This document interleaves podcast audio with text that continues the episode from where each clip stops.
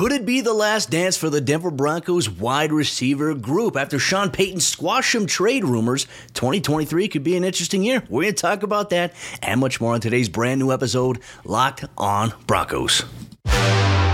You are Locked on Broncos, your daily Denver Broncos podcast, part of the Locked on Podcast Network. Your team every day.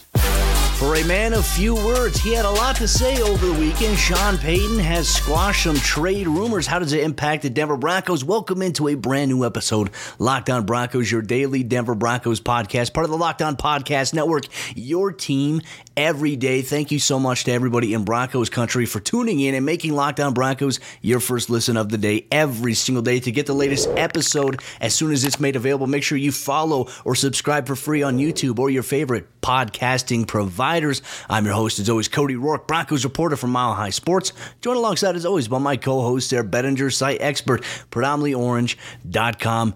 Sayre, that was the rumble heard around the world this past week with trade rumors surrounding Jerry Jeudy. And, you know, we were like, okay, it could happen. Yesterday's episode of the show, you're like, you know what? Just let's get it over with. If it's going to happen, let's just get it over so we don't have to suffer anymore. Well, Sean Payton, he must have heard you because he came out in an interview with NFL Network's Tom Pelissero and he said, hey, we're not trading them. And I found it to be very interesting for him to come outright and discuss it, uh, especially with Tom Pelissero, who we all know is an insider. Good luck, charm of this podcast, Cody. It just continues on, doesn't it? Uh, every time we finish recording, something happens out there. And after I got done comparing the Jerry Jeudy trade rumors to throwing up, you know and by the way go back and listen to that uh, comparison you don't need me to relive it here but right after that i mean it was it was maybe minutes if not just just over an hour after that we got the interview with sean payton uh, and, and the quote that he had about not trading jerry Jeudy in Courtland Sutton, where he just said, We're not trading those two. You know, he, he's pretty definitive in what he said. A lot of times, you know, you see general managers or coaches be like, He's not on the trade block right now. Uh, we're not talking about that kind of trade right now. We're not. There's always like the right now language, right? Or it's the uh, he's he's not he's not on the trade block, which is like, well, you know, you could still make an offer, but he's not on the trade block. Uh, this seems pretty definitive. We're not trading those two guys, so I don't know. I'm interested to see everybody type it in the comments. How do you interpret Sean Payton's comments here? Do you think there's something left for interpretation, or do you think it's pretty definitive that hey, the Broncos are just going to roll with these guys for another season? Well, to me, I felt it was also interesting. We all know that Sean Payton, he doesn't say anything normally, right? He's usually a radio silent type of guy, as we've known. All the Broncos moves, I mean, they've even added more coaches. They brought coaches out of retirement to finalize their staff just this past week. But Sean Payton, he moves in silence.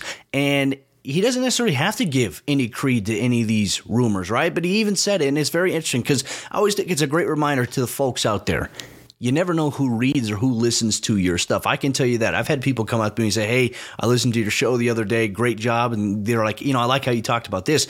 I'm talking about people within the organization. People listen, people follow the tea leaves a little bit. They want to see what people are saying. And for Sean Payton, he's seen all the rumors coming out. Okay, Jerry Jeudy, Courtland Sutton, the Broncos are looking to trade both these guys. It require first, it requires second round pick in order to offset them. And he even mentioned, like, you know, hey, I see and I read things, and it's like, we're no, we're not trading those guys. He said, you know, I know that there was some conversation that was brought up because of some interest in teams that called Courtland. He even mentioned George Paton. He said, George's job is to answer the phone and say, you know, hey, we're not trading these guys. You know, teams are always going to call. And, and, that's one thing I do think that needs to be pointed out here. Every year, and you never always, you, you never hear about it, but every year a team will call and they'll ask about the team's best player. Like, can you imagine how many teams have called the Los Angeles Rams over the years and said, hey, Aaron Donald, you're going to move the guy? They haven't done that, right? But the, the phone conversations happen, and it's either, you know, hey, we're going to hang up. It's like, no, we're not interested in trading him. Thanks for calling. Boom, bam, there you go. Uh, for Sean Payton to come out publicly and talk about this is not what we're normally used to seeing with Sean Payton and how he operates.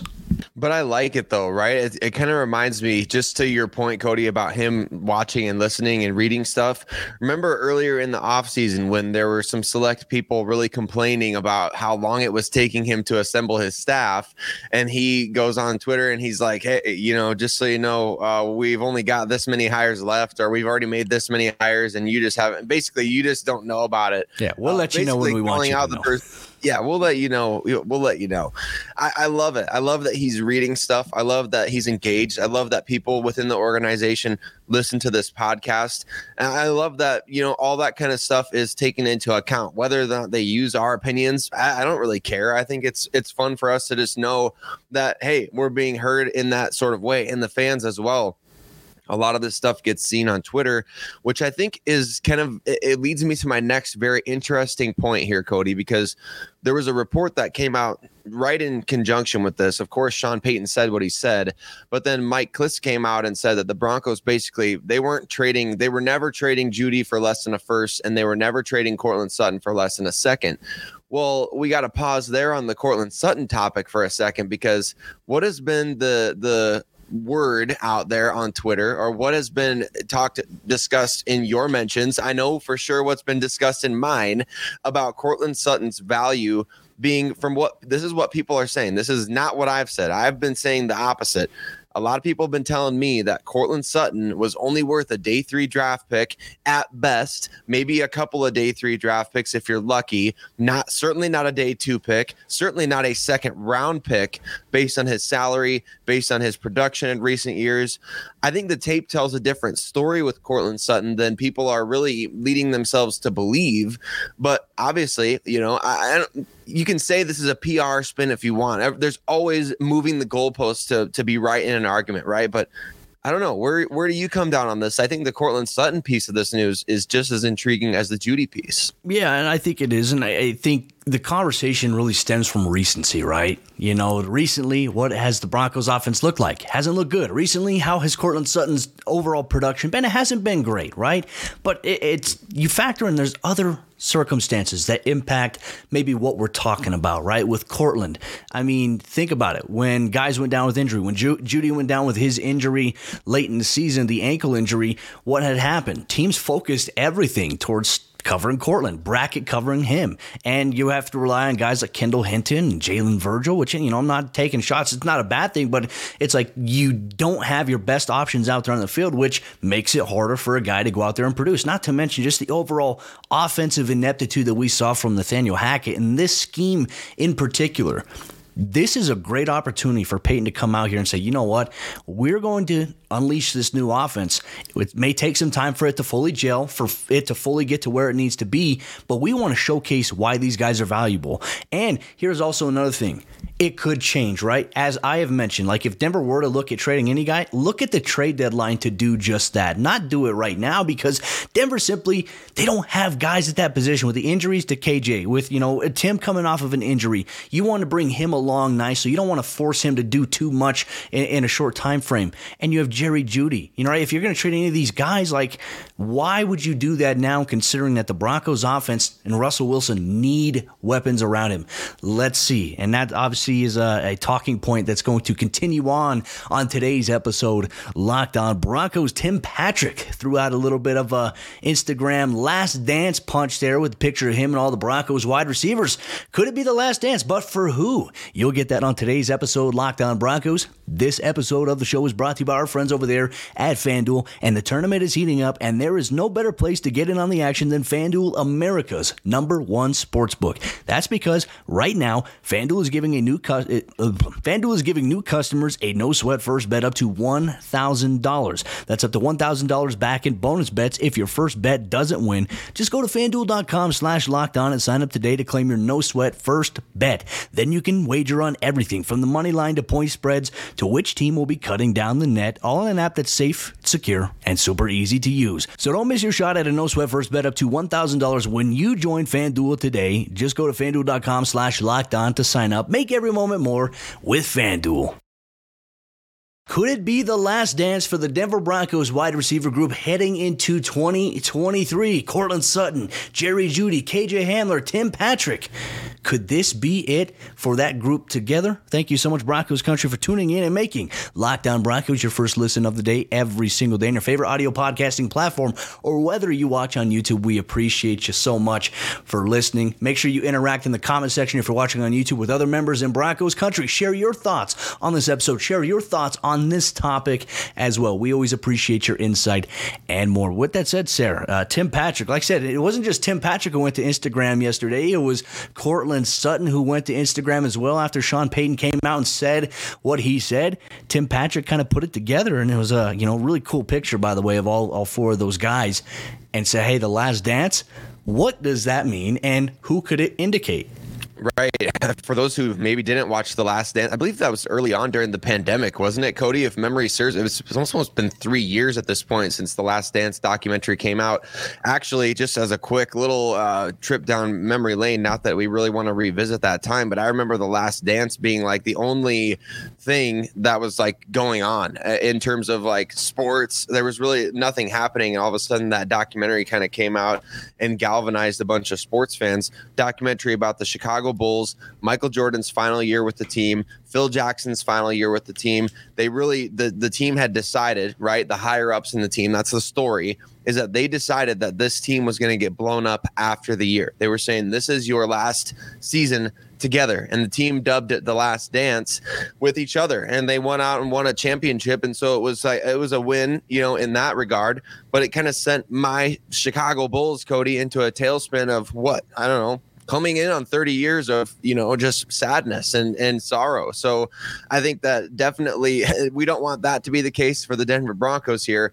But what tim patrick is getting at by posting a picture we saw davante adams do a similar thing with he and aaron rodgers last year. What tim patrick is doing here is he's showing us hey me Courtland, jerry KJ, this is probably going to be the last year we're all together on this team. So let's, uh, you know, I, am not going to say let's ride, Cody. We'll let somebody else do that for me. But I, I mean, let's see what happens, I guess, this coming year.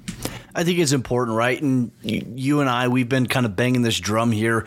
I, I, wish we've had the opportunity, right? We've mentioned so many times how we wish we got to see a, a fully healthy Bradley Chubb, Vic, and uh, Von Miller with Vic Fangio. We never got to see that. We we've never gotten to see Courtland Sutton, Jerry Jeudy, Tim Patrick, KJ Hamler all healthy at the same time together, right? We've seen different combinations of those guys all mixed in and having the chance to kind of compete with each other. And it's exciting to see the prospects of what could be, but it's just, we're always sitting here wondering, like, what if? What if all of them were fully healthy and ready to rock and roll for a season? That to me, I think is important. You know, it, it's been so unfortunate that each of these guys, for the most part, has sustained a serious injury, you know, in one of these seasons. You know, going back to 2020, Courtland with the ACL, 2021, Jerry Jeudy with the ankle in week one. A couple weeks later, you lose KJ Hamler to the ACL and then to the hip injury. And then last year, Tim Patrick was a big blow. And then there were different games last year. You know, you had Jerry for a you know short stint that was out. Courtland missed a couple of games due to an injury he had, and it's just like, man that just stinks. Like Denver just has had the worst luck with injuries, and you know credit to the Walton Penner family ownership group. They have really come out and they have made some widespread changes. Obviously, Bo Lowry coming in, being the VP of Player Health and Performance, is going to change a lot of things because they weren't happy with the amount of soft tissue injuries. And, and Sean Payton even said it as well in an interview with our good friend Phil Milani. Had said, you know, we got to get start. It's going to be in the weight room. We have to to do more. We have to get strong in the weight room. That's going to prevent injuries. We've had too many injuries in the past few seasons. So I like that he's highlighting these things. Sean Payton knows what's going on. He knows what he wants to do. And it, it's this collaborative effort inside the Broncos organization to get things going. And I tell you what, if Denver can stay healthy, I, I do think we will see a much better team, a much more consistent team. And eh, I hate to sound like I'm beating a dead horse here, Sayre, but it is so hard to ever find continuity or rhythm, you know, whether it's offense or defense, when you have guys, key guys who are injured and out of the lineup. It, it's hard, and this is it. Like you have to hope that this is the year where the Broncos go, and then they throw in a guy like Marquez Callaway to the mix as well, who is going to be an impact player for them. He may not be the the premier guy in terms of that, but he may be a guy that steps up and comes up big in big time moments when the Broncos offense needs it. Uh, yeah, I mean, how are you feeling about this too? Because it's like when you look at it, if this is the last dance for you know this wide receiver group, who is the most likely to be gone in 2024? I kind of feel Cody like you know the guy who made the post, Tim Patrick. His his contract was structured as such to be basically when he signed it, right? It was a three year extension, right? So he's it'll be the final year of that contract extension after the season. So really, you look at that. That's where teams give themselves the most headroom in terms of a low dead cap number and high cap savings potentially. So given his age and cap number, things like that, it could be Tim. KJ Hamler, I think, is probably the most obvious selection there because you look at his situation right now with the pectoral injury, which, man, I, mean, that poor guy, he cannot catch a break right now. It's It sucks to see. I feel for KJ Hamler of all he's been through, especially after, you know, that 2021 injury that he came back from, bordering on the miraculous, you know, where we saw him in the workouts around this time last year with Russ, and we're like, is that KJ Hamler? you know, like he, he made a miraculous recovery. Uh, you love to see that. I, I hope, you know, for the Broncos' sake, it's not Jerry Jeudy or Courtland Sutton next year. I feel like those two guys are really building blocks, but we'll see what happens in the NFL draft, right? I don't think this takes the Broncos out of the mix of NFL draft guys either. For for some people, it may seem like okay, we're, we're bringing back Courtland Sutton and Jerry Jeudy. You got Marquez Callaway in the mix now, Lil'Jordan Humphreys in the fray. You know, we got everything we need. It's like no, no, no, no, no, no, no. You you you have to look a year beyond this year because wide receiver those guys they take time to develop you need to bring in at least one or two guys, in my opinion, Cody, to really, I mean, maybe supplant KJ this year. I don't know what his situation is going to be. Four to six month recovery timeline could put him out until early to mid September. So uh, we just don't know. We don't know enough. We don't know how Tim Patrick's going to be coming off the ACL. We don't know what it's going to be like in terms of like you just you just dropped that idea the the trade deadline. What is that going to be like for the Denver Broncos? Very similar situation right now to where the Broncos were at when they had remember Demaryius Thomas, Emmanuel Sanders. You had those guys at the top, and not a lot of people saw that need for the wide receiver position in the immediate. But then the Broncos went and they drafted Sutton, they drafted DaeSean Hamilton, they made those investments. I think it's a similar situation right now to what Tim Patrick is saying that last dance type of mentality. You better believe the front office is going to be taking that mentality as well into the NFL draft.